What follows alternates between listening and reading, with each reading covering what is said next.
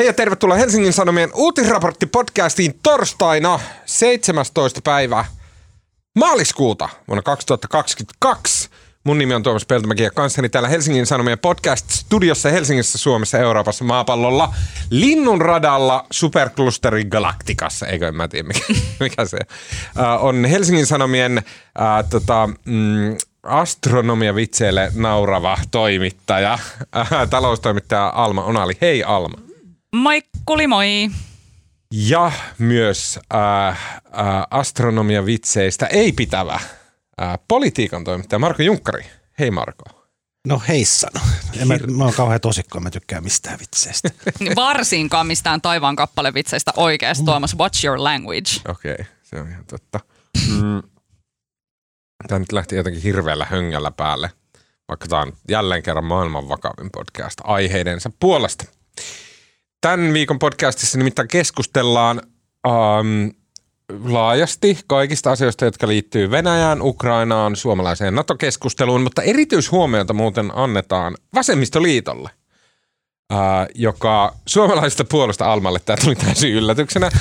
tota, me puhuttiin Markon kanssa tuossa aiemmin, että puhutaan muuten tästä. Öö, kiva, kun otitte mut mukaan no, siihen sorry. keskusteluun. No niin, no niin, hei nyt jumalauta. No niin. Joku professionalismin taso tähän. Puhutaan siis Vasemmistoliitosta, joka suomalaisesta puolueesta on kenties eniten sisäisten ristiriitojen repimä nyt, kun naapurimaassa diktaattori puhelee siitä, että pitää muuten ruveta – puhdistuksia pikkuhiljaa suorittamaan. Niin vasemmistoliitosta löytyy edelleen rohkeat olla sille, hei, hei, hei, Suomella on mitään hätää, come on. Ää, ja myös puhutaan sotatilanteen vaikutuksista ruokahuoltoon. Joo. Ää, makrotaloustieteen ilmeisesti tohtori on nykyään Alma Onali osaa kertoa mm, nämä niin kun, asiat upeasti ja seikkaperäisesti ja tarkasti ja odotan viisastuvani suuresti. Kolmas aihe on ei-aihetta, koska meillä, me ollaan huomattu, että tämä podcast on ruvennut levahtaa, levahtaa, levahtaan, niin jätetään semmoinen tila mm, tota, keskustella ilman, että on kello koko ajan raksuttamassa takaraivossa. Mutta kuten aina, ää, lopuksi on vielä ainakin omalta kohdalta taas jälleen hyviä keskustelun aiheita tarjolla. Ää, pitkien epämukavien hiljaisuuksien varalle.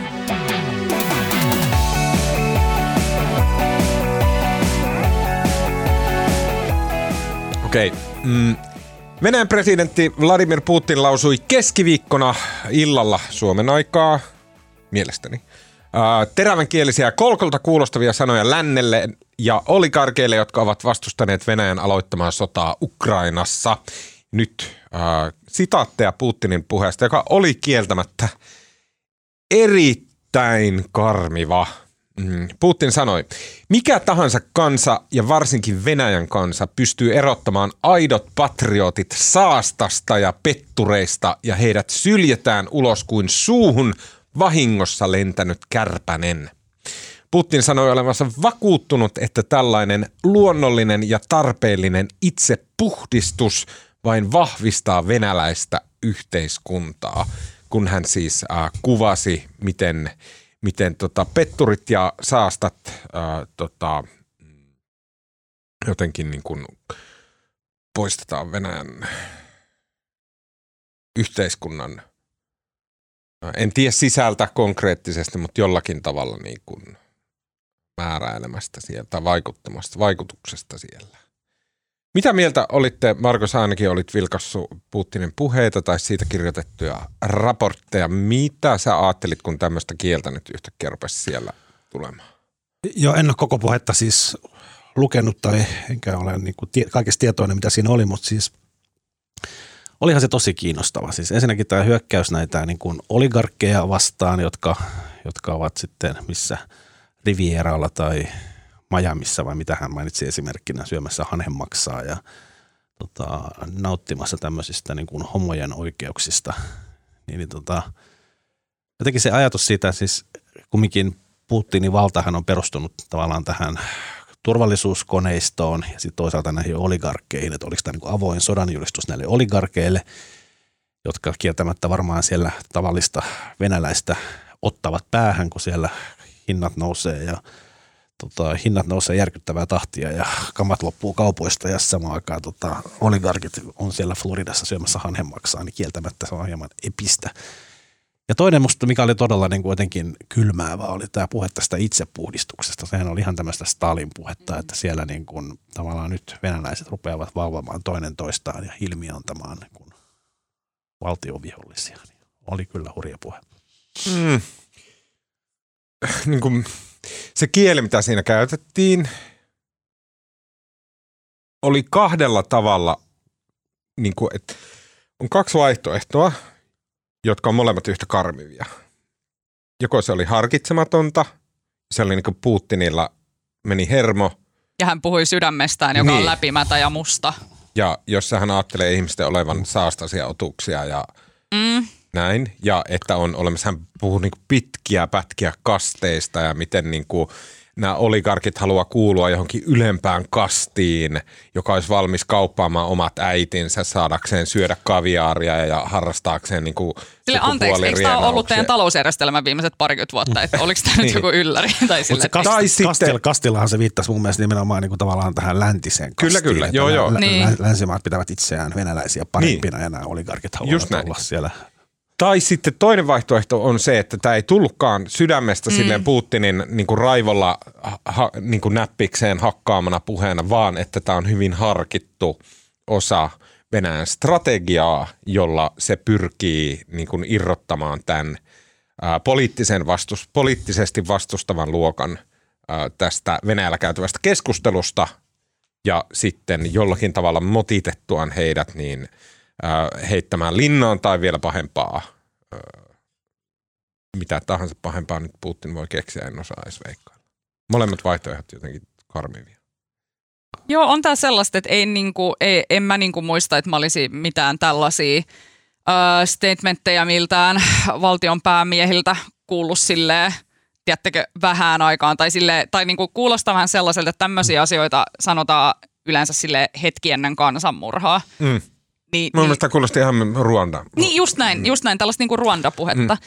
Et, et siinä mielessä se kuulostaa tosi ö, jotenkin huolestuttavalta ja mulla ainakin tuli, ö, kun tässä spontaanisti juuri äsken luin näitä otteita tästä puheesta, niin tulee just sellainen fiilis, minkä, mikä varmasti toisaalta on varmaan se tarkoitus, mitä Putin tällä puheella haluaa, niin on se, että omat aivot vähän nyrjähtää. Että on sille, että miten joku voi meidän inhimillisyyden jotenkin ö, yhteisinhimillisessä olemassaolossa sanoa jotakin tällaisia asioita. Et onhan Putin aiemminkin ollut aina kylmä ja kova ja niin kuin jotenkin se on halveksinut länsimaalaista, ää, liberaalia, demokraattista elämäntapaa. Mutta se on aiemmin niin kuin, tavallaan, tiettykö, siinä on niin kuin, se on ollut mun mielestä sellaista viileetä. Niin. Mutta kun tämä ei ole viileetä mun mielestä, tämä on niinku enemmänkin sellaista niinku katkuisaa, tulenpalavaa. Mun mielestä just Putin ei ole ollut kylmä ja kova. On ollut niin kuin, Eikö se on ollut silleen cool? s- niin, ja, mutta se ei ollut kova, vaan se on ollut semmoinen niin kuin sarkastinen ja, ja, ja terävähkö. Niin, niin. Vähän niin kuin sillä on ollut semmoisia, niin kuin, semmoinen vähän Jussi halla silleen niin kuin semmoinen naljaileva puhetyyli, mikä, mikä kuitenkin se, että jos sä pystyt vittuileen ihmisille, niin sun täytyy ymmärtää niitä ihmisiä. Ja se on eri tapa puhua kuin sen, se niin kuin toiseuttava, missä ne ihmiset tällä tavalla niin kuin ihan irrotetaan, niin kuin puhutaan ihan heistä niin kuin jonain muuna. Joo, ei musta tässä äsken, mä kävin oikein miettimään, että oliko tämä niin jotenkin spontaani tämmöinen kiukkupurkaus. En, en usko kyllä pätkääkään. Mm. Mm. Musta toi kuulosti nimenomaan siltä, että tämä oli tämmöinen lähtölaukaus tämmöiselle niin kuin Venäjän sisäisille vainoille, lähtölaukaus tämmöiselle niin kuin Stalin, Stalinin ajan poliisivaltiolle, missä niin kuin, mitä siellä nyt jo tehdään, pidätetään ihmiset, jotka niin kuin näyttää edes tyhjää lappua mielenosoituksessa, mutta tämä tulee vaan tehostumaan ja siellä alkaa tämmöiset erilaiset ilmiannot ja poliisin pidätykset varmaan voimistuu entisestään. Että en ihmettele, että aika moni venäläinen haluaa sieltä pois. Tyhjästä lapusta tuli mieleen, että mä, mä näen selvästi tässä niin kuin ilmapiirissä, mikä Suomessa on, niin semmoisen jännän vaikutuksen, joka tulee Amerikasta, että kun, kun Amerikka on kuitenkin kaukana ja turvassa, niin Amerikka pystyy katsomaan tätä asiaa silleen sieltä turvasta. Ja sen takia esimerkiksi just tämä tyhjälappu episodi, mi- mikä on siis viraaliksi lähtenyt videopätkä, missä tyyppi se, seisoo Venäjällä mielenosoituksessa, tyhjä lappu, niin kuin pitää tyhjää plakaattia, että siinä ei sanota mitään väärää, niin kuin Putinin mielestä väärää, ja silti miliisi tulee ja ha- hakee sen pois, sen mielenosoittajan. Ja sitten sit niin tämä nykyään meemimeininki ja tämä tää niin kuin, tämmöinen niin Amerikas, Amerikasta meille internetin putkia pitkin tuleva – ää, niin kuin tapa puhua tästä sodasta. Sehän, se tuo tähän vähän semmoista niin jännää huumoria ja semmoista näin. Tulee vaan mieleen, että jos sitä ei tulisi Amerikasta meille ja me ei oteta sitä omaksi puhettavaksi myös, niin me voitaisiin olla aika vitun paniikissa. Se, se puhetapa Suomessa voisi olla sille niin kuin hysteerisen pakokauhunen ilman tätä niin kuin jännää meemi-hommaa, mikä täällä on seassa. No kyllä se aika pakokauhunen on siitä riippumatta. Äh, mulla aina välillä tulee mieleen semmoinen ihan karmiva kirjan nimi. Äh, New Yorkerin toimittaja Philip Gurevich on kirjoittanut 98 tämmöisen kirjan, jonka otsikko on We wish to inform you, inf- no niin, haloo. We wish to inform you that tomorrow we will be killed with our families, joka siis kertoo Ruandan kansanmurhasta. Ja tämä on siis semmoinen viesti, joka lähetettiin eteenpäin YKlle jostain – tota, suojana toimineesta, toimineesta kirkosta, jonka, johon piiloutuneet ihmiset tiesivät, että huomenna heidät murhataan viimeiseen ihmiseen. Ja ne, he lähetti viesti eteenpäin, että kohteliaasti, että tämä on heidän kohtalonsa. Ihan niin kuin karmiva. Ää, mä oon silailukirjana lukenut. Sitten toinen ää, sama aihepiirin kirja on tämä YK YKssa toimineen Robert Dallaren kirja Shaking Hands with the Devil. Ehkä näihin kannattaisi tutustua juuri tällä hetkellä, kun tämä retoriikka rupeaa muistuttaa aika Joo. lailla samaa. Ja mun tekisi mieli muutenkin silleen nyt vähän niin kuin silleen, tai niin kuin, että on itse miettinyt tätä, mutta huomaan, että muutkin miettii jotkut ehkä silleen populistisemmin ja silleen niin kuin jotenkin ankarammin saadaan kääntää ja jotkut ehkä silleen hiukan jotenkin silleen filosofisemmin, mutta niin kuin tämä YK-rooli jotenkin tässä kaikessa ja just tämä, että onko mahdollista esimerkiksi jotain Putinia ikinä saattaa vastuuseen niistä sotarikoksista, mitä äh, hän tällä hetkellä teetättää Ukrainassa, mm. niin tulee niin kuin vaan jos sellainen fiilis, että mitä, joo mä ymmärrän, että joku YK on turvallisuusneuvosto, että siinä on joku sellainen idis, että saadaan nämä kaikki hyvin erimieliset valtiot jotenkin saman pöydän ääreen edes jollakin tavalla keskustelemaan, mutta samaan aikaan siellä turvallisuusneuvostossa Venäjä, joka on se pysyvä jäsen, niin kuin vaan vetottaa kaikki yritykset jotenkin puuttuu tähän sotaan, että niin kuin se on täysin jotenkin kädetön ö, tässä tilanteessa, niin sitten vaan niin kuin tulee se fiilis, että mitä, mi, niin kuin, että tavallaan YK on jotenkin pitää ehkä vähän keksiä itsensä uudestaan tässä hetkessä, mm. mutta uskaltaako kukaan lähteä ja silloin, edes kun niin se on Venäjä, niin se on Amerikka, sellainen... silloin kun ei Amerikka, niin se on Kiina. Niin ja sitten se on vähän sellainen can of worms, sillä että jos me nyt lähdetään sanoa, että mm, tämä YK ei ehkä ihan toimikaan, ja sitten se niin kuin hajoaa palasiksi, niin onko mahdollista rakentaa enää ei mitään ole. uutta sen jälkeen, koska niin kuin nimenomaan tämä maailma ei ole enää samalla tavalla mut niin kuin sen yhden navan. Mutta olihan aikoinaan, oli siis kansainliitto oli ennen sotia, ja sitten se oli ihan samanlainen keskustelu käytiin sillä, että se oli täysin turha elin ei estänyt toista maailmansotaa ja toisen maailmansodan jälkeen sitten rakennettiin YK. Niin. Mm. Että ehkä missä kolmannen maailmansodan jälkeen saadaan joku uusi systeemi. Marko, nyt ja siirrytään puhumaan suomalaisesta politiikasta. Mm. ei me nyt YK tässä uusiksi rakenneta.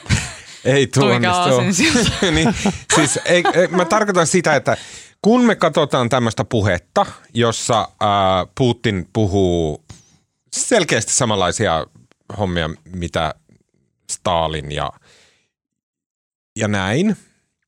Sitten me katsotaan niin kuin Venäjän tulevaisuutta, jossa siellä on kuitenkin olemassa jonkunnäköinen poliittinen ja valtajärjestelmä, jonkunnäköinen yhteiskuntarakenne, joka ei, ei, ei välttämättä edes auta, mutta mahdollistaa tämmöisen Putinin ja mahdollistaa sen, että se puhuu tällaista ja mahdollistaa sen, että siellä venäläiset mediat näyttää tällaista viestiä ja mahdollistaa sen, että sieltä on karsittu pois ilman maalaajuisia vastaprotesteja, sieltä on karsittu pois esimerkiksi kaikki mediat, jotka vois sanoa, että on väärin.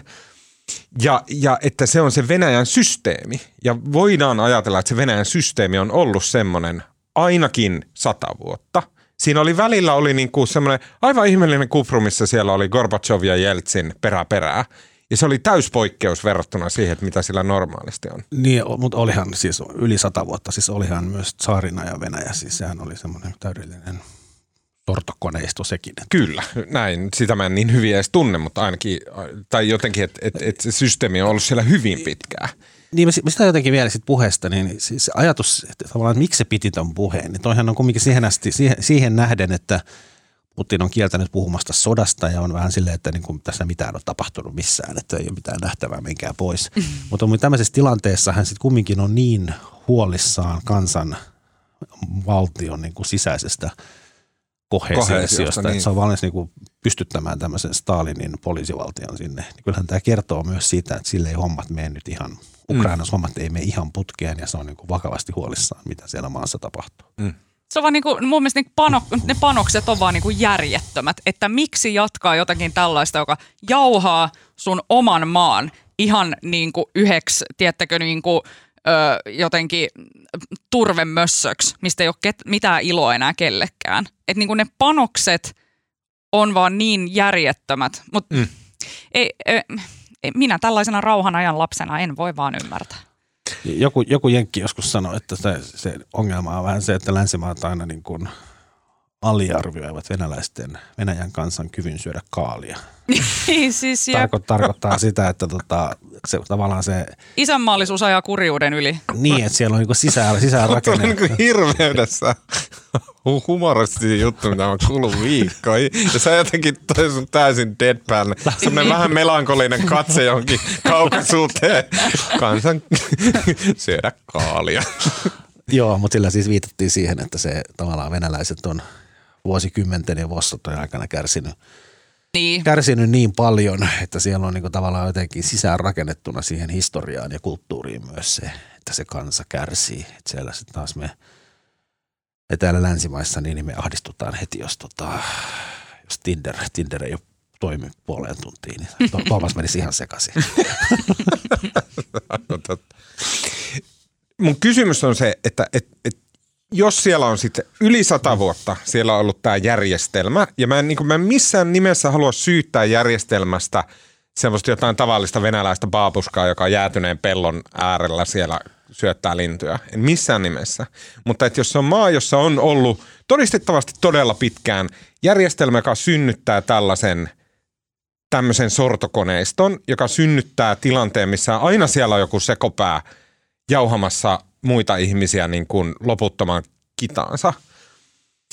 Meillä ei ole mitään syytä olettaa, että se järjestelmä vaihtuisi ikinä. Että se järjestelmä ikinä tuottaisi mitään muuta kuin vain seuraavia puuttineita. Meillä on mitään syytä olettaa, että sieltä tulisi mitään muuta kuin yksi puuttin toisensa perään ja sitten välistä siellä käy joku Stalin ja sitten tulee taas lauma puuttineita ja näin. Sitten kerran sadassa vuodessa siellä on neljä vuotta joku juoppo demokratia-aktivisti presidenttinä. Niin miten tämä, siis mun mielestä kun me ajatellaan tätä faktaa, niin kaikki semmoiset neutraalisuuspuheet kuulostaa tosi, tosi, tosi jotenkin en sano, että typeriltä, koska ei ne ole, ne on harkittuja, mutta ne kuulostaa tosi riskialttiilta, mm. koska silloin se luotto on se, että, että vaikka kiistatta tuossa vieressä on todella hazardi, vaarallinen järjestelmä, mm. joka tuottaa tyypin toisensa perään, niin silti se, että me ollaan tässä vaan näin ja pidätetään hengitystä, olisi meidän paras.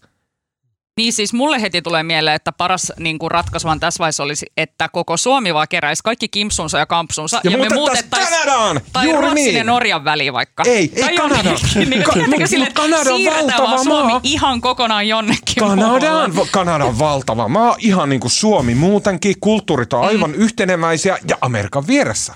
Täysin suojassa, siellä on tilaa, Pitäisi vaan opetella ranskaa. Siinä se. No, miksi pitäisi? Ei sinähän puhu vaan siellä yhdellä alueella. Että oltaisiin hyvää pataa. Mm. Niin. Niin.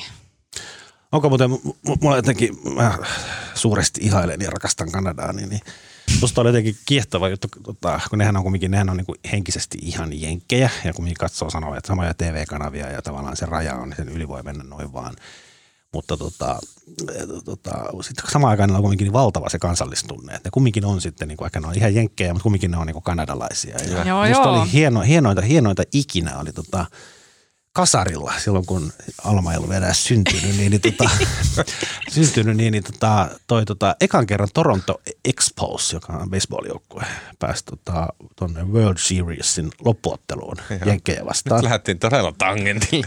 Ja tota, se pidettiin se loppuottelussa valtava tapahtuma. Se on niin kuin Super Bowl, mutta baseballissa.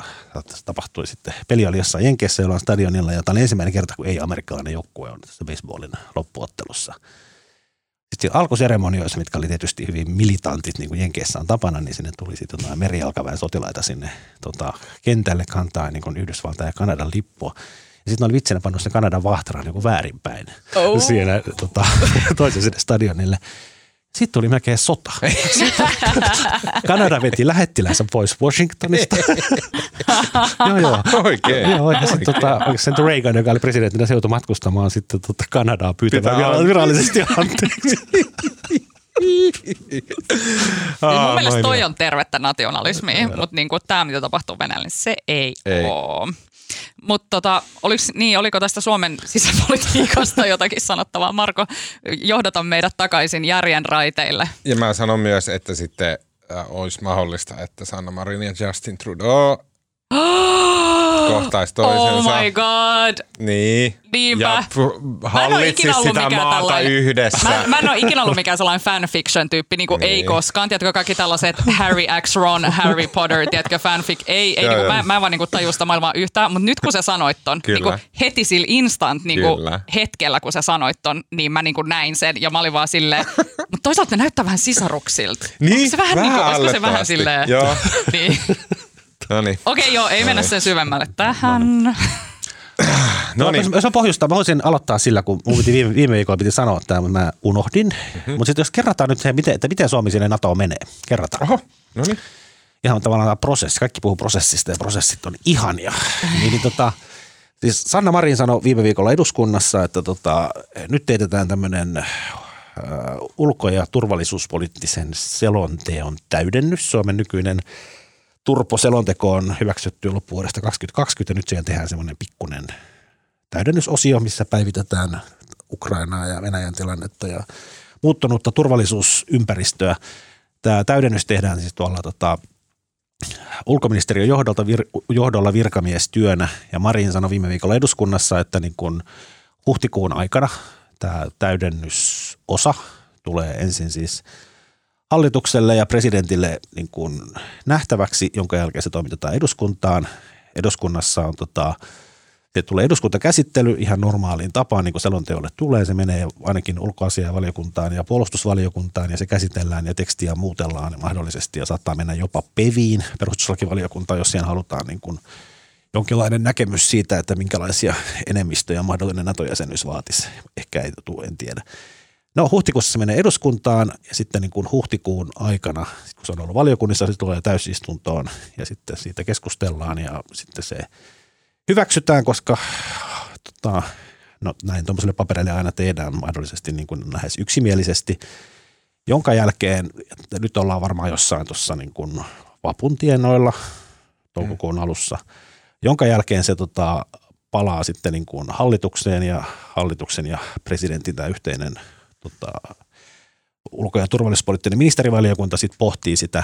Ja sitten todennäköisesti siihen, niin kuin, tämä ei ole ihan varmaa vielä, mutta niin kuin siihen selonteon tämän prosessin oheen perustetaan tämmöinen parlamentaarinen työryhmä, mikä Mm. kuulostaa jotenkin kuivalta, mutta sen kokoonpanosta ei ole vielä tietoa, mutta jos se olisi niin kuin lo- loogista ja luontevaa, että se parlamentaarinen työryhmä, siinä olisi kaikkien eduskuntapuolueiden puheenjohtajat, koska selonteon täydennyksessä ei, ei sanota, niin kuin mennäänkö NATOa vai ei mennä, että siinä on jotain skenaarioita ja taustaa.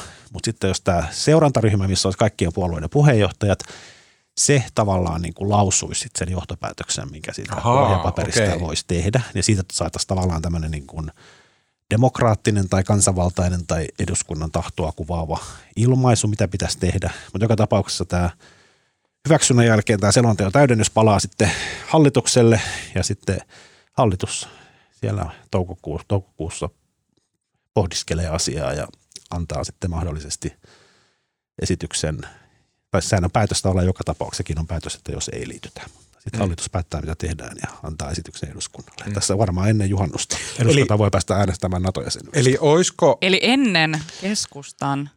Keskusta. Ei ole ennen juhannusta, on sen jälkeen. Vaan e, tokana viikonloppuna. Eli se, kun, ja Kepu kun, on sanonut, että ne voi tehdä sen nopeamminkin. Kun me kuullaan se, että mikä se on se, mihin Suomi päätyy, niin me kuultaisiin se jo siinä vaiheessa, kun se tulee siltä seurantaryhmältä, eikä se Marinin seura- se seurantaryhmä ei ole nyt, seurantaryhmä ei ole varma. Ja se seurantaryhmän merkityskin tulee tavallaan sitä, että ketä sinne tulee. Et jos sinne tulee jotain rivijamppoja, niin sille, sitten ne vaan seuraa sitä. Okay. Mutta jos sinne tulisi kaikkien puolueiden puheenjohtajat ja silloin olisi tavallaan arvovaltaa ja niillä olisi tavallaan selkänojaa sanoa niin kuin laajemmin, mikä se seurantaryhmän suositus on, että pitäisikö Suomi hakea jäsenyyttä. Ei hakea, mutta ei vielä vai jättää hakematta. Niin, niin. Mutta joka tapauksessa hallitus ja presidentti sen päätöksen tekee. Ja oletus on se, että Marin ja Niinistö kertoo sitten myös oman henkilökohtaisen näkemyksensä vasta sitten, kun selonteko on palannut mm. sinne hallitukseen ja tepeutuva. Ja sitten jos se äh, päätös on äh, hakea – Mm, muitakin vaihtoehtoja on toki, uh, mutta jos se päätös on hakea, niin sitten alkaa se, niin kuin ennen puhuttiin vaaran vuosista, mutta sitten puhutaan vaaran kuukausista, jonka aikana Suomi jättää sen hakemuksen ja Venäjä käynnistää ne toimet, mitkä se varmasti on suunnitellut sen varalle. Mä uskon, että Venäjällä on suunnitelmat semmoista varten jo tehtynä. Ne suunnitelmat ei välttämättä ole sotasuunnitelmia. Ehkä Venäjä on päättänyt, että se ei tule hyökkään EU-maahan, äh, mutta että ne su- voi olla jonkunnäköisiä hybridioperaatioita, jotka on jo plänätty, että näin on. Ja se on sitten alkaa se aika, mikä suomalaisten täytyy kestää sitä paniikkia ja pelkoa, mikä tulee näistä. Ja ne, mä, mä, us, mä uskon täydellä hattumutulla, mutta mä uskon, että, että, että ne on suunniteltu nimenomaan pelottamaan ei välttämättä niinkään tuhoamaan Suomeen tai mitään tällaista, vaan pelottamaan. Niin, niin varmaan niin kuin musta tuntuu, että sellainen niin kuin sisäisen eri puran mm, luominen on niin kuin jotenkin se, se tota, tota, paras strategia sellaisessa kohtaa, että tavallaan tekee jostain tämä nyt kuulostaa myös jotenkin tällaisesta todella nationalistiselta, mutta tietenkin jotenkin sille, että, että, että kansa käännetään sisältäpäin itseään vastaan ja veli veljeä vastaan ja tiettykö tämmöinen, niin et sitähän siinä varmaan haetaan, että kansasta tulee heikko ja jotenkin sellainen, että ne ei pysty yhteisiin päätöksiin. Kohta eikä niinku, puhumaan vasemmistoliiton yrttiä. Eikä, eikä pystytä niinku jotenkin sellaiseen jotenkin Um, niin kun, mä, mä en haluaisi niin kun sanoa pelkästään tietenkin silleen rationaaliseen päätöksentekoon. Onhan tässä niin kun mun mielestä tosi paljon tunnetta mukana ja se on niin ihan jotenkin silleen luonnollista, että on, on tunnetta mukana, mutta tavallaan, että se ei olisi sellaista niin täysin jotenkin sellaisen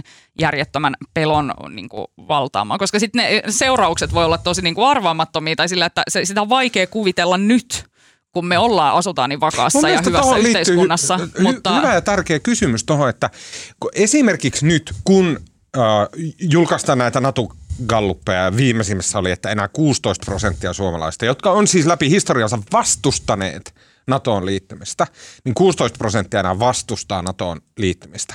Niin onko tässä kansan kiepsahduksessa kyse siitä, että me ollaan tunteella pelästytty, mikä mun mielestä se on täysin mm. oikea reaktio. Että me ollaan tunteella pelästytty, että ei saatana, me ollaan kusessa, että nyt NATOon.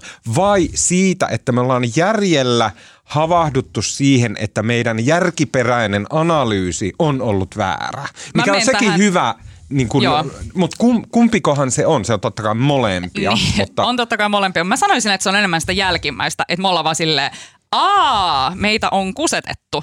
Mm. Mm, nyt niin kun se, se, se pohja, jolle on, olen perustanut tämän aikaisemman mielipiteeni, ei päde enää tässä hetkessä, joten äh, saatanpa itsekin muuttaa nyt sitten mielipidettäni. Mm.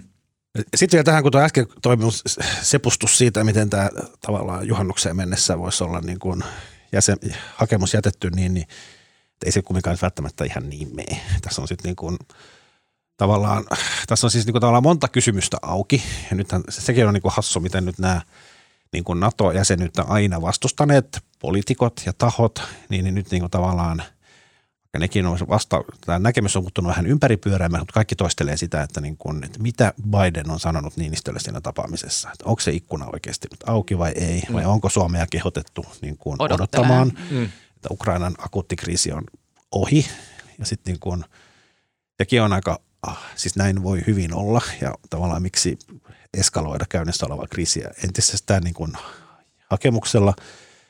Mutta sitten jos miettii, että kumminkin jossain vaiheessa toi Ukrainan sota loppuu, sitten tehdään, tulee ensin tulitaukoa ja sitten jotain rauhaa, mutta eihän silloinkaan voi liittyä, koska sitten taas riskeeraa tämän niin kuin hyvin hataralla pohjalla olevan tulitauon tai rauhan ja tämä saattaa sitten niin kuin tavallaan lykätä sitä ties minne. Ja sitten toinen, toinen, minkä kaikki nämä NATO-vastustajat nyt on nostaa esille, niin, niin tavallaan harva, harva sanoo enää suoraan ei, mutta toinen tapa sanoa ei on sitten se, että, että entäs se Ruotsi. Mm. Sitten niin kuin Ruotsissa on siis syksyllä vaalit ja kyllähän tämä niin kuin suomalaisten haave ja toive ja etu olisi se, että Suomi ja Ruotsi liittyisi yhtä aikaa. Mm. Mutta Ruotsin nykyinen demaripääministeri on sanonut, että Ruotsi ei liity. Vaalit on syksyllä ja Ruotsissa taas porvaripuolueet olisivat valmiit liittymään, mutta demarit ei. Ja tavallaan nyt näiden kaikkien, että onko se kaikki sanoo, että Suomelle on ikkuna auki tai ovi auki NATOon, mutta onko se niin kuin ikkuna ihan auki vai vähän raollaan vai onko se nyt silleen väliaikaisesti haassa ja mitä tavallaan tämä Ruotsin kanssa saadaan askelmerkit soviteltua. Mun mielestä tässä, on, niin tässä on todella paljon todella olennaisia juttuja. Saanko ihan väliin sanoa yhden? Niin kuin vaan sen, että kuinka närkästynyt mä jotenkin sellaisesta Ruotsin tällaisesta free rider-fiiliksestä, mikä mm. niillä vähän on tässä, että mikä siellä mm. Norjan ja Suomen välissä Itämeren niin. rannalla köllötellessä. Kurkkia meidän, meidän harvalista. Niin kuin. Niin kuin. Niin. mutta okei, okay, en mä oikeasti vihaa Ruotsia, mutta niin kuin, että mulla on vähän sellainen tällainen vapaamatkustaja niin kuin kiristys Kun, tulee tästä. M- no, Ruotsihan ei ole mitä 200 vuoteen sotinut. Niin. M- mun mielestä ihan validi on kysymys kysymys, joka niin mä yritän jatkaa Marko siitä, mitä sä äsken sanoit, että onko esimerkiksi NATO-optio ollut koko ajan pelkkää paskaa ja mm. semmoista sumutusta? Ja miksi siitä ei nyt yhtäkkiä niin kuin mitenkään oteta poliitikkoja? Mun mielestä pitäisi vähän heitä niin kuin kysellä, että miten te voitte tehdä näin, että miten te voitte puhua ihan ilmiselvä, vuosikymmeniä, ihan ilmiselvää höpöä kansalaisille, että on olemassa joku tämmöinen NATO-optio, koska me nyt selvästi nähdään, että semmoista ei ole koskaan ollutkaan. Ei ole olemassa mitään sellaista, että NATO heti ottaa Suomen jäseneksi tai mitään tämmöistä bla bla bla. Eikä, eihän sitä ole sinänsä väitettykään. Niin, NATO heti ottaisi. NATO-optio on se, niin sehän on ollut siinä sumutusta, että se Tämä tarkoittaa sitä, että Suomi on koko ajan niin kuin sanonut, että jos Suomen turvallisuustilanne muuttuu, niin Suomi saattaa hakea NATO-jäsenyyttä. Kyllä, ja kuten on, kuka tahansa muu maa kaikkialla on, maailmassa. Toi, ja siihen tämä... Suomeen myös suhtaudutaan kuten kenen tahansa muuhun maahan, joka päättää haten. Ei ole olemassa mitään erityistä mm. syytä antaa tälle mitä normaaleimmalle olotilalle mitään erityistä termiä tai nimeä ja se sumutus on se, että on no, täysin normaalia sitä, että et, et, et, että niin kuin täysin normaali olotila, niin sille on keksitty joku termi ja se on se sumutus. On, on mutta se on toisaalta se on sit mahdollistanut sen, että kuitenkin koska valtaosa kansasta on aikaisemmin vastustanut NATO-jäsenyyttä ja Suomessa on ollut vain kaksi puoluetta, jotka on virallisesti halunnut liittyä, niin tavallaan sen NATO-option kautta on saatu luotua semmoinen fiktiivinen kuva konsensuksesta tämän asian ympärillä. Mutta mun mielestä ei ole oikein, että ihmisille valehdellaan. Niin, onko se niin kuin, tottahan se on, että Suomella on oikeus hakea NATO-jäsenyyttä. Niin, mutta se on, se on, se on puijoamista. Saanko mä kysyä yhden kysymyksen?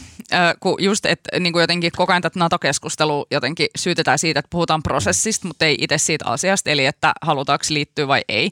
Mutta sitten niin kuin jotkut perustelee sitä myös, koska tosi monihan niin kuin poliitikko tällä hetkellä ei halua sanoa avoimesti sitä kantaa. Se on mun mielestä jännä, että niin kuin tuolta tiettäkö löytyy sitä kantaa tulee kyllä sitten aika paljon kaikkialta muualta ja silleen niin kuin, ä, muut yhteiskunnalliset toimijat ja vaikuttajat sanoo, että jes, mä haluan NATOa ja näin. Mutta niin että sitten poliitikot ei halua ja sitten perustelee sitä sillä, että tämä on liian vaarallinen keskustelu käytäväksi, mutta sitten sille, ja sitten samaan aikaan ne kuitenkin sanoo, mutta keskustelua on käytävä. Niin onko siis tämä oikein? nyt siis... johtavista poliitikoista? Koska no, rivityypithän karjuu koko ajan omia kantaa. Kansanedustajista ja sitten hallituksen jäsenistä ja puoluejohtajista, kaikista näistä, niin, niin kun ne sanoo, että mä en halua kertoa mun omaa kantaa, jotta se ei ohjaisi tätä keskustelua, mutta sitten samaan aikaan jotenkin niin tuntuu, että siinä on sellaista ihme hähmää, mutta onko se, onko se oikeasti niin vaarallista se keskustelun no, käyminen? Nyt, no Iiris Suomella sanoi vihreiden siis VT-puhissa sanoi eilen, että hän kannattaa NATO-jäsenyyttä ja Anma ja Henriksson on sanonut, että hän kannattaa ja mm. siis niin kuin hallitus, hallituspuolueesta. Joo, on, onhan tämä vähän, onhan tämä vähän jotenkin hassua. Mm. Mutta mä niin kuin, en mä tiedä ymmärräs meitä jotenkin liikaa, mutta siis onhan tässä sitten niin kuin, Siis mun mielestä on niin kuin ihan järkevää, että musta prosessi, vaikka tätä nyt haukutaan, että miksi ei puhuta asiasta, vaan prosessista. Mm. Musta prosessi on vaan, niin kuin, tästä mä puhun jo viime viikolla, mutta tämä prosessi on musta vaan niin kuin todella olennainen. Että tämä menee niin kuin, tässä valmistellaan se koneisto, suomalainen päätöksentekokoneisto ja myös kansalaiset sekä siihen riskiin, että tulee niitä Venäjän vastatoimia ja myös siihen, että sitten jos Suomelle se ikkuna tai se rako aukeaa, että – Suomi päättää jättää sen hakemuksen, niin ainakaan ei sitten niinku omassa päässä mm. sählätä, että täällä on sit tavallaan se päätöksentekovalmius mm. olemassa. Ja sitten vielä yksi juttu, että sitten niinku, mä en toki tiedä missä vaiheessa sitten, sehän on vasta jälkeen, kun sit Suomi päättää jättää sen hakemuksen, niin sitten alkaa, NATOhan ei ole, sehän on sopimus muiden mukana ja sitten hän alkaa vasta, onko tämä vasta niiden neuvottelu, Suomen ja NATOn käymien neuvottelujen jälkeen tiedetään, että mitä, mitä se jäsenyys tarkoittaa, että tuleeko tänne ydinaseita, tuleeko tänne rauhan aikana tota, tukikohtia NATO-joukoille vai pelkästään sodan aikana? Ah, kuumotukset tulee heti, kun mä vaan mietin koko asiaa, mutta niin se on. Mun mielestä olisi tosi tärkeää jotenkin, kun käydään tätä keskustelua varsinkin mediassa, niin se olisi tärkeää jotenkin pystyä käymään sitä seikkaperäisesti, niin kuin, niin kuin silleen syyttämättä ketään, dissaamatta ketään, asettumatta millekään puolelle, niin kuin pureksia niitä argumentteja. Niin kyllä, mun mielestä, niin kuin, koska mä just mietin, että mikä se on, että kun Mutta oota, oota, kun okay. mun mielestä siis esimerkiksi niin kuin on tämä äh, Pekka Juusti, joka oli äh, puolustusministeriön kansliapäällikkö viime joulukuun asti. Se oli Jukka. Jukka, niin, just, Jukka just, just näin. Joo. Ja hän on ollut ehkä semmoinen niin kuin eniten, että hän tulee niin kuin, hän on jättäytynyt eläkkeelle ja sen takia hänellä on niin kuin suukapolat on lähtenyt ja nyt hän voi puhua suoraan kuitenkin sillä tavalla, että hänellä on se täystietämys, mikä hänen asemansa on juuri hänelle antanut siitä, että mikä on todellisuudessa Suomen ratkaisu. Tämä on niin se fiilis, mikä tulee, kun Jukka Juusti menee haastatteluun. Ja sitten niin kun, ja sitten sieltä tulee hänen kantaa, että Suomen ei pidä liittyä nyt NATOon. No se, se Justihan puhuu siitä, että nyt tavallaan se, nyt Suomea olisi pyydetty vähän odottamaan ja malttamaan. Siitä alkaisi kauhean huuto, että – mistä se sen tietää. Niin, eikä hän tiedäkään. Hänellä ei ole enää näistä viimeisimmistä käänteistä mitään informaatiota. Ja sen lisäksi mua niin yllätti, kun mä kuuntelin hänen taas toista haastattelua, joka oli taisi olla Ylen uutispodcastissa. Se oli tosi hyvä haastattelu. Niin siinä Juusti sanoi sitten sen, että et, et hän taas, hän arvioi, että Venäjän reaktio ei myöskään ole suoraan sotilaallinen. Ei. Ja sitten mä sanon vielä yksi asia, mitä mä jotenkin olen miettinyt. Ja mä niin kuin – että jos sitähän nyt ei kukaan ei tiedä, onko mitä Biden ja Niinistö on kahdestaan keskustelua ja onko Suomelle sanottu, että se että malttakaa vähän, odottakaa. Mutta olen ymmärtänyt, että tämmöistä viestiä ei myöskään niin kuin eduskunnalle ole kerrottu, että tätä, tämmöistä tietoa ei ole, että Suomen pitäisi odottaa. Mutta jos tämmöinen näkemys olisi, niin missä vaiheessa Sauli meinaa sitten niinku kertoa? Nyt tämä prosessi niinku niin. koko ajan etenee, niin kyllähän mm. sen niinku tavallaan pitäisi hän, hänen informoida mm. päätöksentekijöitä, että nyt itse asiassa – tätä ei juhannuksena äänestetäkään, vaan joskus myöhemmin. Niin sen takia, ja, että, että just, jos, jos ymmärtääkseni hän ei ole kertonut, siitä voi kai päätellä, että myöskään tämmöistä lykkäämiskehotusta Eli sä tarkoitat tar- tarkalleen sitä, että niistä ei ole kertonut, että Naton käytännössä Biden, just, niin. joka päättää, on niin päättävässä roolissa, mitä tulee Suomen jäsenyyteen Natossa, niin Biden ei ole sanonut, koska jos olisi sanonut, niin Niinistä olisi joutunut kertomaan sen prosessuaalisista syistä, Niinistä olisi joutunut kertomaan sen eteenpäin. Suunnilleen näin mä tulkitsin, enkä mä tietenkään voi tietää, mitä Niinistö ja esimerkiksi puolueiden puheenjohtajat on puhunut, kun mm. ne tapaavatkin siellä niin kuin ilman ylipäätään kännyköitä ei saa oikein käyttää eduskunnassa, ne pitää aina jättää erilaisiin laatikoihin. Ja mm. Jossain bunkkerissa ovat tavanneet eduskunnassa, niin, niin tietenkään ei tiedä, mitä siellä on puhuttu, mutta sitten taas toisaalta niin kuin mitä tietoja on tihkunut, niin en ole mistään kuullut, että tämmöistä tietoa olisi välitetty mm. puheenjohtajille. Kiinnostavaa. Kysymys, um, jos puhutaan esimerkiksi nyt okei okay, vastustavasta leiristä tai sanotaan eniten vastustavasta leiristä, ei puhtaasti vastustavasta leiristä, eli vasemmistoliitosta, mm, niin uh, heidän eduskuntaryhmän puheenjohtaja Jussi Sarama antoi esimerkiksi meille, eli Hesarille tänään haastattelun, jossa hän sanoi, että hänen kantansa – ilmeisesti tarkoitus oli vihjailla jotenkin, että laajemmin vasemmistolaisten kanta on, että NATOon ei ole syytä mennä. Um, mä, tota, eikö sanonut, että hän ei ole itse asiassa lopullisesti päättänyt kantaansa? No mutta sinne suuntaan, sinne päin. Näin. No niin. lukekaa siitä jutusta tarkalleen. Mä nyt yritän väittää, että näin, okei, okay, no niin, turha tulla. Saramo sanoi muun muassa tällä tavalla, että, että totuushan on, että meillä on enemmän annettavaa vaikka Baltian puolustukselle kuin Baltialla meidän puolustuksellemme. Ja tämä oli niin kuin argumentti NATOon liittymistä vastaan. Mutta mistä tämmöinen puheenparsi tulee? Niin miksi paskantaa jonkun Viron päälle yhtäkkiä täällä, että joo, että te haluatte meidät NATO vaan puolustaa teitä. No ei olla tulossa. Niin toi on musta jotenkin niin kuin hämmentävä ajatus, koska kyllähän nyt sen, että jos Baltian maihin kohdistuisi jonkinlainen aggressio ja oli riippumatta siitä, onko Suomi Naton jäsen vai ei, Suomihan on siis sotkussa mukana. Kyllä, ja siis Suomi tulee, siitä on tehty ihan viralliset paperit ja skenaariot, en muista mikä taho, mutta semmoinen on, syön hatullisen paska, jos en löydä sitä pdf lähetän kaikille, jotka pyytää, niin siis siitä on tehty ihan viralliset paperit ja skenaariot ja Suomi tulee vedetyksi mukaan siihen sotaan, jos Viroon hyökätään. Joo, ja musta ajatus siitä, että niin kuin, no joku just sanoi, että tämä kumpuaa tämä ajattelutapa jostain sieltä niin kuin Ruotsin, Ruotsin vallan ajoilta, jolla niin kuin suomalaisia talonpoikia harmitti, kun piti maksaa niin kuin, maksaa veroja ja piti lähettää myös niin kuin, tyyppejä sinne kuninkaan joukkoihin, jotka lähtisivät johonkin pultavaan häviämään. Mm. Tämä kumpuaa sieltä, että suomalaiset ei halua lähettää ketään mikään. Mm.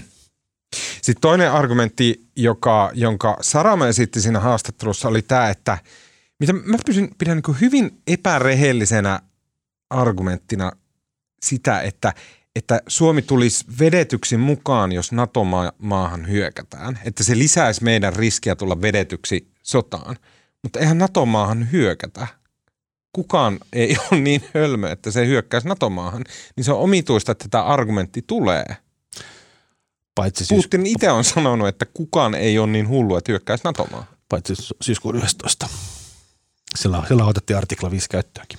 Joo, siellä oli kyllä, niin kuin, tota, tota, siellä oli kyllä joku tota, ajatusvirhe käynyt Bin Ladenilla kyllä. Guys, I fucked up. This wasn't, this wasn't really smart. I forgot they were in NATO. niin, mutta okei, en mä nyt to, tota mä allekirjoitan vielä vähemmän. Suomi oli sitä paitsi Afganistan operaatiossa mukana ihan ilman nato jäseniä. Niin, niin, anyways, nimenomaan sille, että kyllä tämä on mun mielestä sille, että tämä niinku soppa on anyways meidän yhteinen. Mutta onko me jotenkin väärässä tässä, kun mun mielestä tuntuu ihan absurdilta nyt yhtäkkiä olla silleen, että no mitä jos ne hyökkää Amerikkaan, niin sitten me joudutaan sota. Niin se tuntuu ihan siltä, mitä sä puhut? Niin, musta aj- ajatukselle se, että kyllähän niin kuin Suomi liittyy NATOon, nyt me saataisiin turvatakuut ja niin kuin tavallaan, että joku tulisi jeesaa meitä, jos joku hyökkää tänne. Niin. Onko ajatus sitten se, että me ei niin kuin vastavuoroisesti haluttaisi auttaa ketään? Niin, niin se on niin kuin, ja varsinkaan miksi ottaa joku Viro, meidän niin kuin pikku, pikkuveli niin kuin lähin Ruotsin ohella lähin kansa, jota niin kuin eniten meidän olisi syytä anyway pidäkkeettä puolustaa, niin miksi nyt antaa sitten statementteja, jossa on silleen, fuck those guys, niin kuin, especially those guys.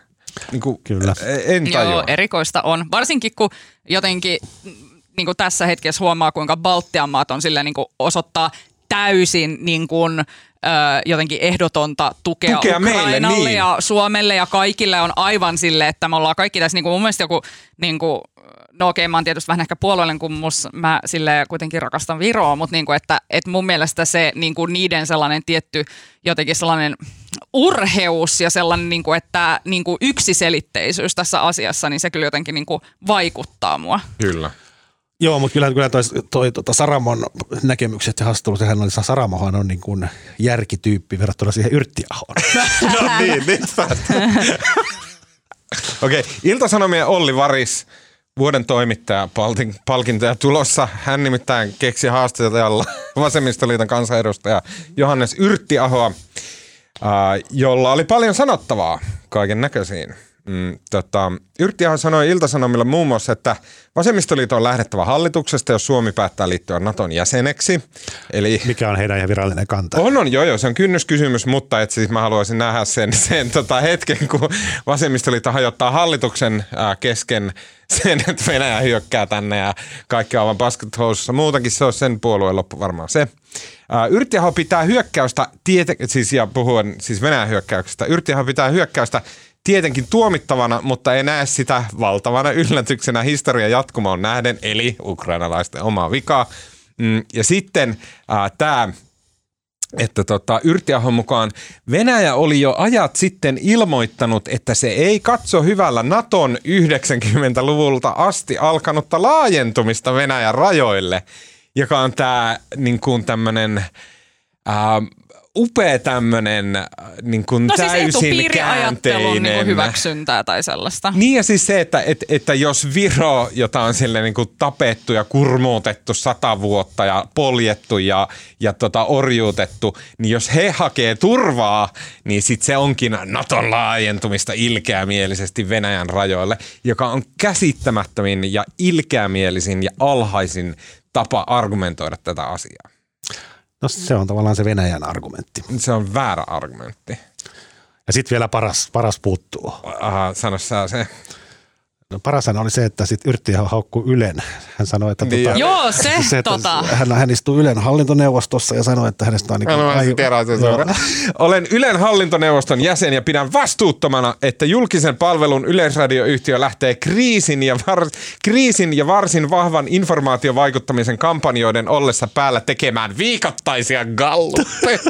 Oikeasti mä melkein siis hajotin mun Miten syvältä Sovietista voi niinku puhua? Niinku niin kuin aivan todella huolestuttavaa jotenkin tuollaista käydä millään tavalla riippumattoman median jotenkin toimintaa tuolla tavalla niin kuin vähän tuolle piilouhkailemaan, että Kyllä. minä siellä hallintoneuvostossa istun ja pitäisiköhän niiden mm-hmm. nyt Ylen tehdä enemmän silleen niin kuin me siellä vaikka halutaan silleen, öö, anteeksi, mi- missä maassa me oikein ollaan? Mm.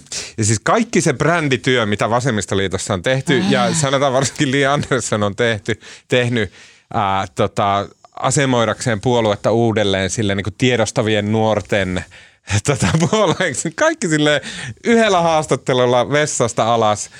Sille, me ollaankin se Soviet-puolue edelleen. Niin, huhu. Joo, ja sitten vielä sit tämä paraniva, tämä paraniva sit sank- eilen. Niin, se sankari. Eikö no, vai puhutko se vielä Yrttiahosta? Joo, eikö sitten parani vielä eilen. Sitten mikä, sit tota, kansanuutiset, joka on kyllä, vasemmistoliiton, kyllä. Tota, vasemmistoliiton tota, oma lehti. Oma lehti ja äänen kannattaja ja sitten niin kuin, tota, kansanuutisten toimittaja Kai Hirvasnoro, joka itse asiassa se, se on erittäin hyvä toimittaja. Se kirjoittaa niin kuin, ah, onko hänen nimensä jo kerrottu? Kenen nimi? Siis tämä tota, somettaja. Mä en tiedä, oliko se somettaja, mutta okay, oli toimittaja, okay, toimittaja, joka teki sen tota, Yrttiahon haastattelun, missä se tota, haukkui tota, tai, tai kirjoitti kommentin, Yrttiaho aiheutti suuren vahingon vasemmistoliitolle ja sitten se kutsui tota, näitä Yrttiahon tota, mielipiteitä, että näin puhuu aito putinisti, hän kirjoitti jutussa, jonka jälkeen sitten kansanuutiset jakoi tämän Yrttiahon, ei kun tota, Hirvasnoron kolumnin Twitterissä sillä saatteella. saatteella, että näin puhuu aito putinisti. Ai että, se oli niin, se oli Tarkoittaa niin, siis yrttiaho. Niin, Kyllä. Niin, niin, niin. Siis se oli niin suoraan sanottu, se oli niin täysin paikkaansa pitävä, se tuli niin väärästä paikasta, se oli upea hetki, se oli aivan upea hetki. Sitten tota, sitten se ihminen, sit... joka teki sen, on sankari. Ja niin joo, mä kirjoitin tänne. Mä lupaan tälle ihmiselle, joka, ja mä lupaan myös, että joka copypasta sen, ää, ää, näin puhuu aito putinisti ää, tota, tekstin sinne twiittiin ja julkaisi sen. Mä lupaan viimeisen vahvan Marko T-paidan hänelle, jos hän ilmoittautuu mulle. Anonymiteetti on taattu. En kerro sitä eteenpäin, mutta se on ansaittu. No ja sitten tämä juttu saa, saake vielä eilen jatkua. Sitten oli muutaman tunnin, tunnin, tunnin tämä twiitti, näin puhuu aito putinisti julki, jonka jälkeen sitten oli noussut puolueen sisällä niin kauhean mekkala.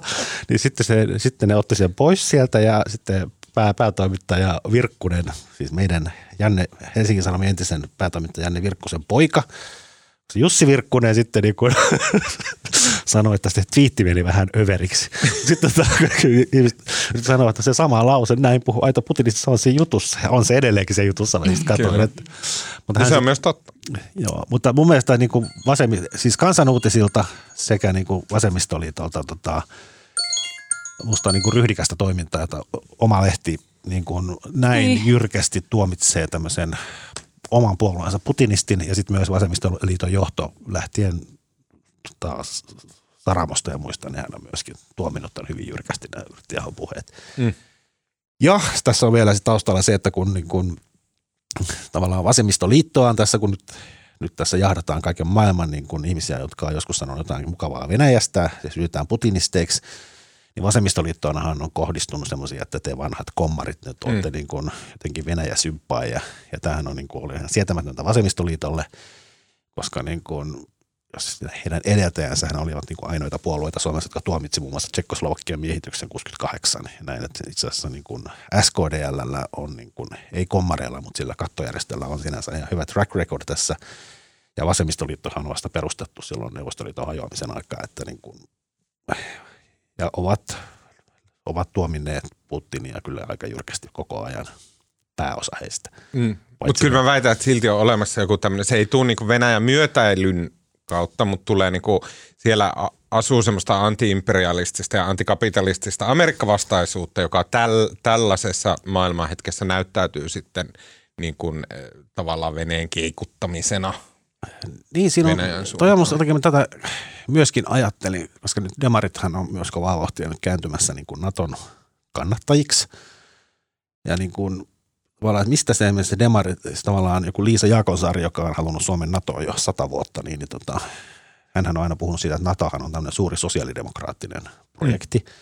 Perustajamaissa oli silloin demarit vallassa ja tota, demarithan oli myös tavallaan, Euroopan demarit oli myös Euroopan unionin perustamisen takana ja näin, mutta että mistä se sitten johtuu, että demarit on suhtautunut näin kriittisesti koko, koko ajan NATOon, niin, niin mä luulen, että yksi iso tekijä on ne jenkkien niin kuin hyökkäykset Irakiin ja nämä no, on. kemiallisten väitteet kemiallisista aseista. Niin kyllähän se niin kuin, tavallaan jenkit teki sillä niin paljon hallaa Kyllä. itselleen, ja mä luulen, että se on niin keskeinen syy. Mä sanoin, että ja, lännelle ylipäätänsä. On, ja sitten vielä demarit, kun tavallaan näiden vanhempien demareiden se tavallaan aatteellinen tausta kumpuaa sieltä 60-lukulaisuudesta ja rauhanliikkeestä ja siitä, että jenkkiohjukset on pahoja, mutta Neuvostoliiton ohjukset on rauhanohjuksia. Mm. Mutta mä haluan vielä sanoa sen, että Jenkkien toimia 2003 vastustettiin niin laajasti kaikkialla. On ihan tyhmää väittää, että se jotenkin lännen mielestä oli ok, ei ollut. Hei, vielä viimeinen niin kun, äh, tähän yhtäkkiä hulahti vaan tunti tähän meidän keskusteluun, mitä helkkaria. Viimeinen asia, joka mun mielestä on olennainen ja liittyy, niin kun, jos tässä on puhuttu NATOa vastustavista tahoista, järjen jättiläisistä, kuten Yrttiaho, niin mm, sitten on vielä puhemies Matti Vanhanen, joka on tosi olennainen siinä, että miten ä, Suomi muodostaa NATO-kantoja. Mä oon viettänyt paljon aikaa Hesarin arkistossa ja mulle on tullut sellainen mielikuva sieltä, että Vanhanen on ollut hyvin NATO-kriittinen äm, aika pitkään – ja niin kuin historiassaan semmoinen mielikuva mulla on. Nyt Vanhanen on sanonut esimerkiksi Iltalehden haastattelussa, että, mm, että mikä mulla pisti silmään, hän puhuu paljon, mutta hän sanoi muun muassa tällä tavalla, että meidän oma itsenäinen ulkopolitiikka rajoittuisi siis NATO-jäsenyyden myötä äärimmäisen paljon. Jouduttaisiin ulkopolitiikassa koko ajan miettimään sitä, että pysyy solidaarisuus kumppaneita kohtaan. Mitä te olette tästä? Mun, mun, Tämä on sellainen argumentti, joka on noussut aika paljon, että NATO-jäsenyys niin kuin rajoittaisi Suomen ulkopolitiikkaa. Mun mielestä tämä taas kuulostaa silleen, että niin kuin neukuissa keksityltä, että sehän nimenomaan vapauttaisi Suomen ulkopolitiikkaa, kun meidän ei tarvitsisi huolehtia, että mikä joku aivan sekopäinen puhdistusdiktaattori miettii tuolla rajan takana. Niin ehkä se rajoittaa silleen, että me ei voitaisiin tällä enää hipsutella meidän Venäjä-politiikassa entiseen malliin. No mutta se kuulostaa ihan hirveältä. En mä halua niin, hipsutella mitään. Näin, musta se on tosi omituinen kommentti. Niin, mutta miksi hän sanoo näin? Mun mielestä on tosi omituinen. Mutta mä haluaisin nyt kuulla lannoitteesta. Niin, mä ajattelin, että voidaanko puhua jostain sellaista, mistä mullakin on taas sanottavaa. En mä näihin sotajuttuihin kato, niin kuin, en mä millä, ja sisäpolitiikka, who fucking mä cares, kun on isompiakin yhtä... juttuja, niin kuin esim. ruokakriisi. No niin, mm. puhutaan siitä. Joo, äh, mä, no, mä, mä en ole siis alustanut tähän mitään nyt tälleen, kun jotenkin ollut aikaa, mutta siis äh, homman nimihän on se, että, että tällä äh, Venäjän toimilla ja Ukrainan sodallahan on paljon suurempia jotenkin heijastevaikutuksia, jotka sille leviää koko maailmaan. Ja äh, yksi niistä isoista vaikutuksista on nimenomaan se, että miten tämä vaikuttaa meidän ruokajärjestelmään. Äh, tässä on niin kuin tavallaan kaksi puolta, että voidaan katsoa niin kuin sitä, että miten se vaikuttaa Suomeen, mutta sitten myös tavallaan, miten se vaikuttaa maailmaan. Otetaan tähän alkuun vaikka ihan nopeasti vaan se, että miten se vaikuttaa maailmaan, koska mä ajattelin, että mä haluaisin sitten puhua enemmän tästä niin kuin Suomen ja näistä lannotteista ja muista, mikä on aika kiinnostavaa. Mm, mutta homman nimihän olisi siinä, että kun Venäjä ja Ukraina on hyvin merkittäviä vehnänviejiä, ja nyt jos Ukrainassa ei saada tänä keväänä vehnää peltoon sen takia, koska kaikki on siellä sotimassa, kaikkien traktorit on vetämässä jotain Venäjän armeijan hylkäämiä pommikoneita niin kuin perässään siellä pitkin Ukrainan maaseutua, niin tota, se tietää tosi merkittävää hinnannousua vehnälle ja siis se tietää ongelmia varsinkin Pohjois-Afrikassa ja lähi jotka ovat aika riippuvaisia tältä alueelta tulevasta vehnästä. Oli ja vielä ihan lyhyesti mun mielestä se Ukrainan osuus niin kuin maailman viljan viennistä on niin kuin ihan käsittämättä. Mm-hmm. Se on Joo. tyyli jotain 10-15 prosenttia niin Kyllä, kyllä. Viennistä. Todella, todella, todella suuria äh, määriä. Ja nyt ei ole niin kuin, sille, ei ole mitenkään niin kuin ykselitteisesti, tai niin kuin, että ei ole mitenkään kyse siitä, että nyt loppuu vehnä maailmasta, mutta kyse on siitä, että siitä tulee niukkuutta ja se nostaa sen hintaa tosi paljon. Ja tavallaan ehkä oikeampaa olisikin, että sinänsä ei ole ehkä oikein puhua ruokakriisistä, vaan enemmänkin on oikeampaa puhua hintakriisistä. Mitä, onko täällä joku probleem? Joo, ilmeisesti Instagramista on äänet hävinnyt. Aha, onko oh. se tämä mun, mä, mulla vähän revähti jossain vaiheessa tämä tota, äh, mun äh, mikki toi piuha. Uh, tuskinpa. Ei, vai? En usko, eiköhän se ole. Jatka vaan. Joo. Niin, niin tota, tota, äm, tää, tavallaan, että se, ja sitten toinen iso asia on se, että Venäjä ja Ukraina ja Valko-Venäjä on tosi merkittäviä raaka-aineviejiä, varsinkin lannoitteiden ja lannoiteraaka-aineiden viejiä. No valko on lakannut tämä raaka-ainevienti jo viime kesänä pakotteiden takia. Ja nyt sitten äh, ihan viime, viime viikkojen, viikkojen aikana niin tota EU on esimerkiksi asettanut pakotteita Venäjän äh, lannoiteoligarkeille, jotka omistavat näitä suuria lannoiteyhtiöitä Venäjällä ja sitä kautta heidän tehtailtaan äh, vienti Eurooppa loppui. Siis Venäjältä, valko ja Ukrainasta on tullut niin kuin 43 prosenttia Euroopan tarvitsemasta lannoiteraaka-aineesta, eli todella merkittävä määrä. Plus, että niitä lannoitteita sitten täällä Euroopassakin valmistetaan oota, oota, venäläisellä nyt menee, nyt menee liian nopsaa, menee liian nopsaa. No. Nyt me hypättiin niin kuin pelloilta lannoitteisiin. Joo, joo, mutta, mutta tämähän niin kuuluu Joo, joo, niin, niin, mutta et, et, siis tuodaanko meille vehnää?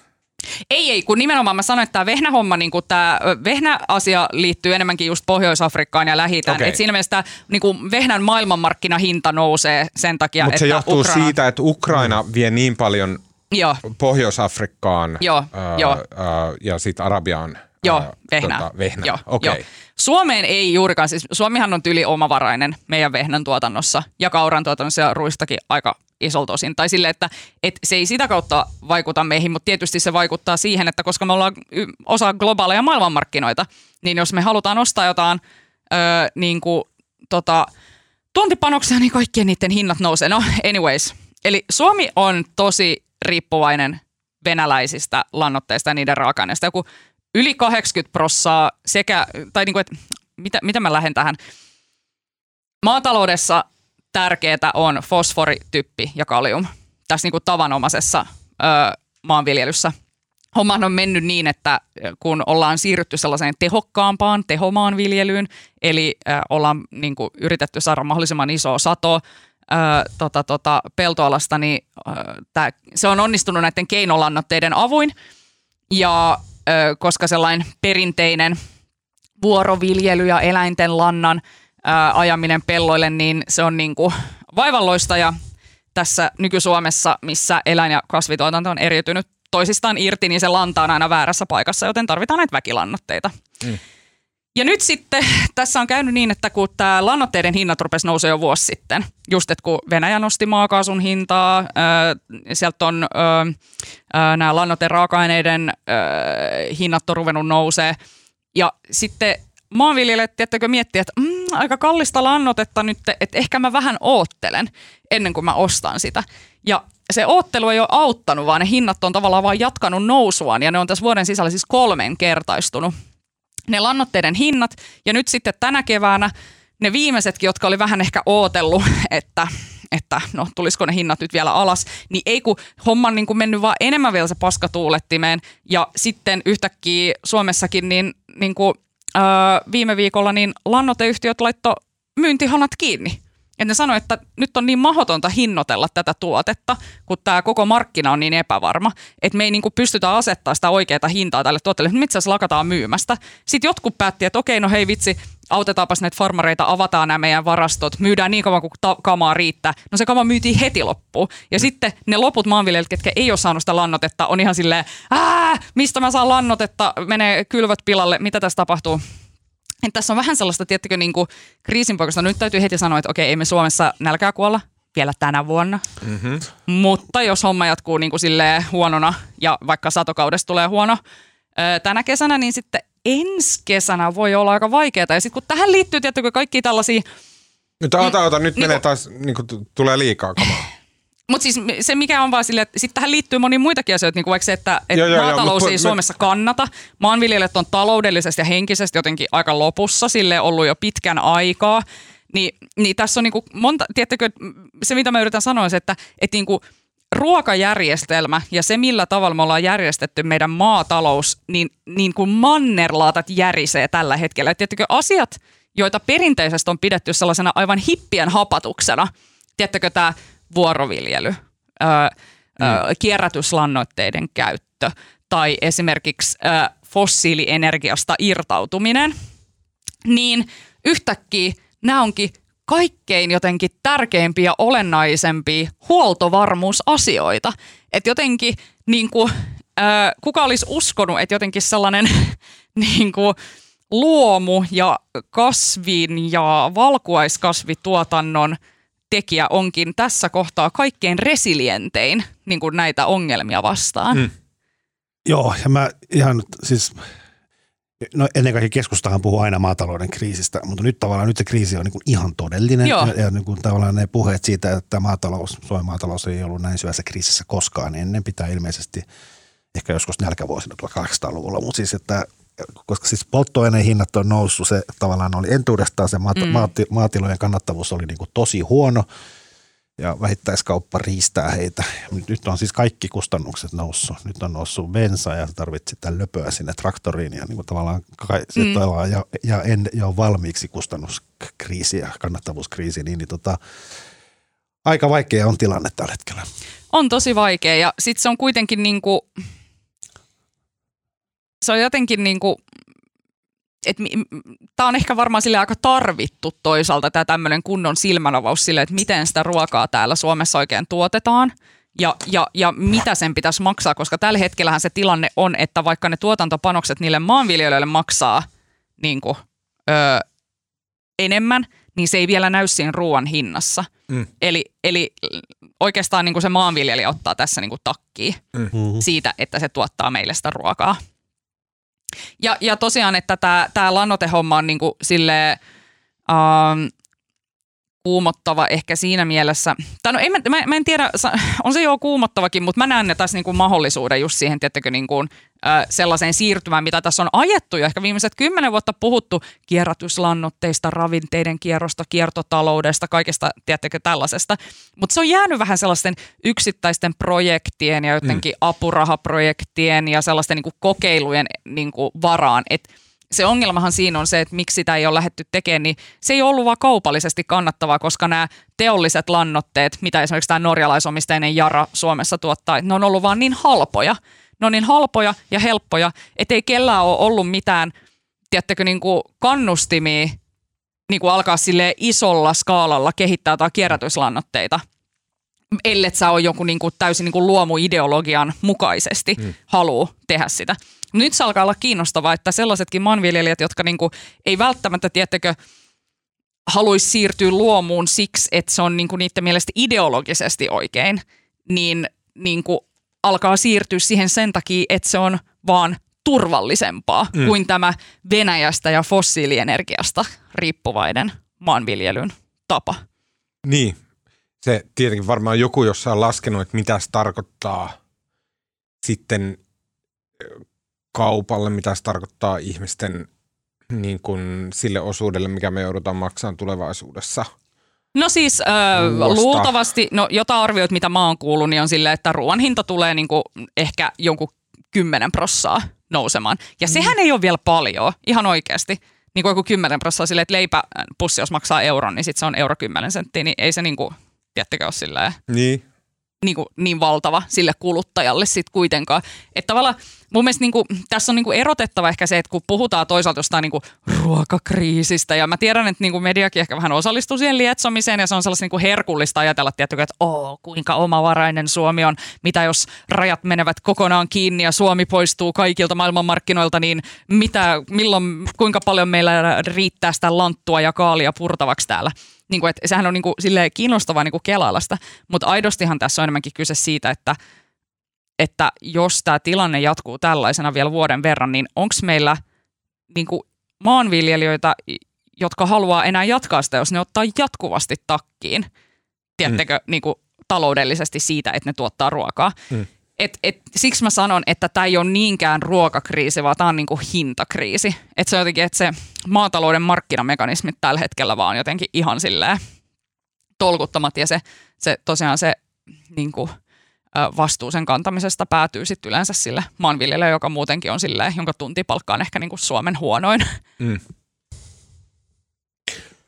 Mun maanviljelystietämys on niin vähän, että Äh, tota, mä en osaa sanoa. Mulla olisi tässä varmaan kaikkea paljon muutakin järkevämpää sanottavaa, mutta me ollaan varmaan puhuttu nyt jo aika pitkään, että tämä oli nyt vaan tällainen niin kuin loppukaneetti, jota en ollut suunnitellut Tämä podcast on aina mutta... ollut suomalaisen jyväjemmarin puolella. Niin. Kyllä. Mulla on kumisaappaat ja mä käytän niitä päivittäin. Mutta ehkä, ehkä se vaan, niin kuin, että, että itsellekin on tullut vähän silleen, niin kuin, tai niin kuin, että se on mun mielestä ihan kiinnostavaa kanssa, että miettiä sitä, että niin mitäs meillä oikeastaan täällä kotimaassa niin kuin tuotetaan – ja, ja tiedättekö, tämä on vähän niin kuin, että tää, tää taas, mä vedän Ruotsin nyt taas tähän mukaan.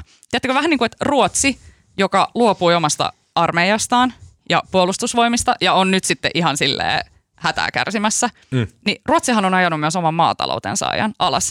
Että niille ei juurikaan kauheasti ole omaa tuotantoa, vaan ne on luottanut siitä, siihen, että maailmanmarkkinoilta jotenkin hankitaan.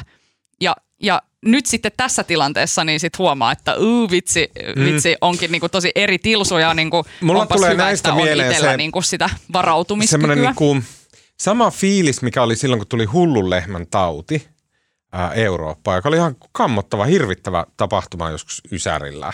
Ja sitten kun sitä ruvettiin sel- selvittää, että mistä tämä tuli tämä hullun lehmän tauti ja mikä hitto se on, ja pikkuhiljaa selvisi, että okei, että se on tämmöinen, niin kuin sanotaan prionitaudiksi, tämmöinen – Creutzfeldt-Jakobin taudin tyylinen, peräti sama tauti taitaa olla, niin, ää, ää, ja se on tullut siitä, että ää, lehmille on syötetty rehua, joka on tehty kuolleista lehmistä.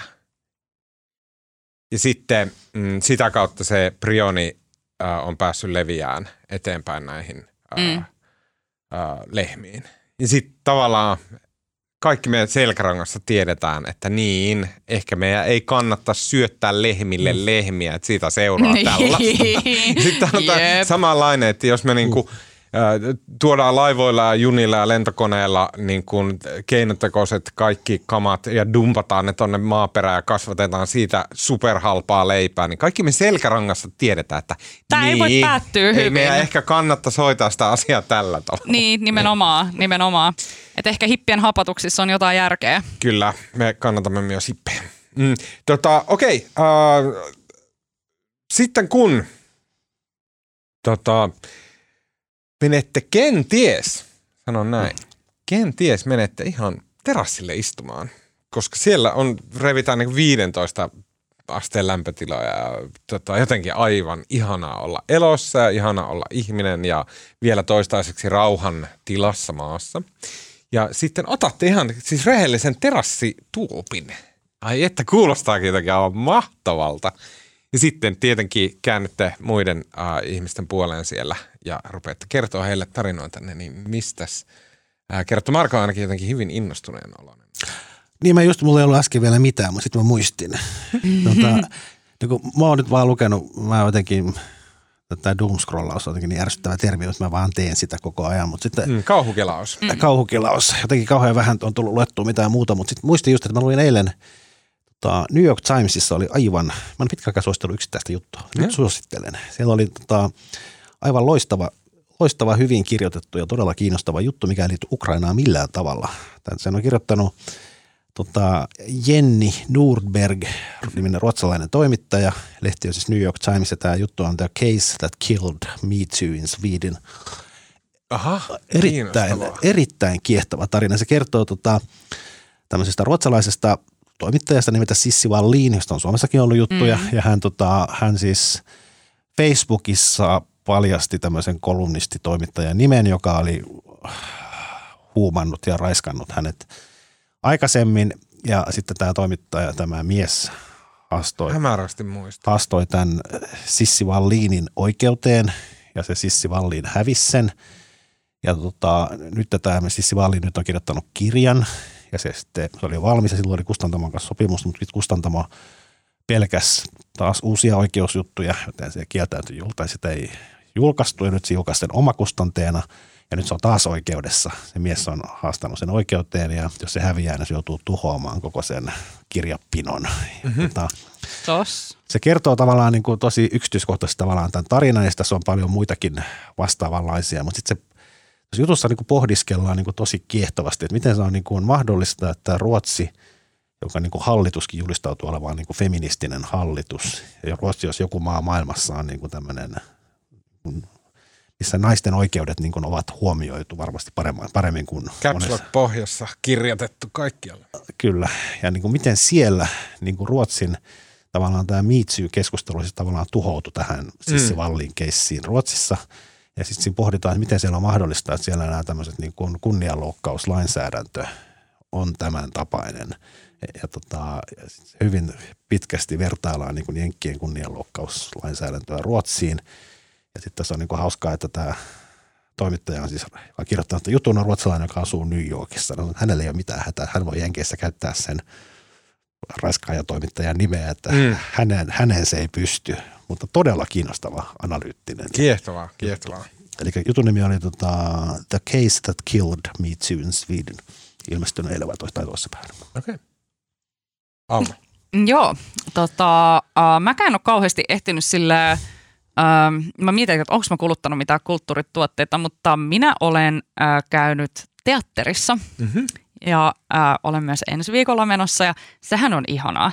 Niin mm, jotenkin se, tiedättekö, mun mielestä niin varsinkin koronan jälkeen, niin mä oon lukenut, että jotkut teatterikriitikotkin jopa on ollut vähän silleen, että, että kun on mennyt pitkästä aikaa teatterikatsomoon, ja sitten se on tuntunut vähän oudolta, ja sitten sä oot miettinyt, että pitäisikö mun nyt jotenkin oikeasti mukaan uskoa tää, että tuolla joku ihminen esittää olevansa jo, joku muu kuin kuka se on, ja sitten tohon on keksitty ja rakennettu jotain tällaisia asioita, jotka silleen, jos puhutaan vielä vaikka vähän silleen modernimmasta teatterista, niin välttämättä ei edes näytä siltä, mitä ne esittää, vaan mun pitäisi nyt jotenkin mielikuvituksella osallistua tähän ja uskoa se, että se maailma, minkä ne luo siihen, että on kyllä perin kummallista tämä touhu.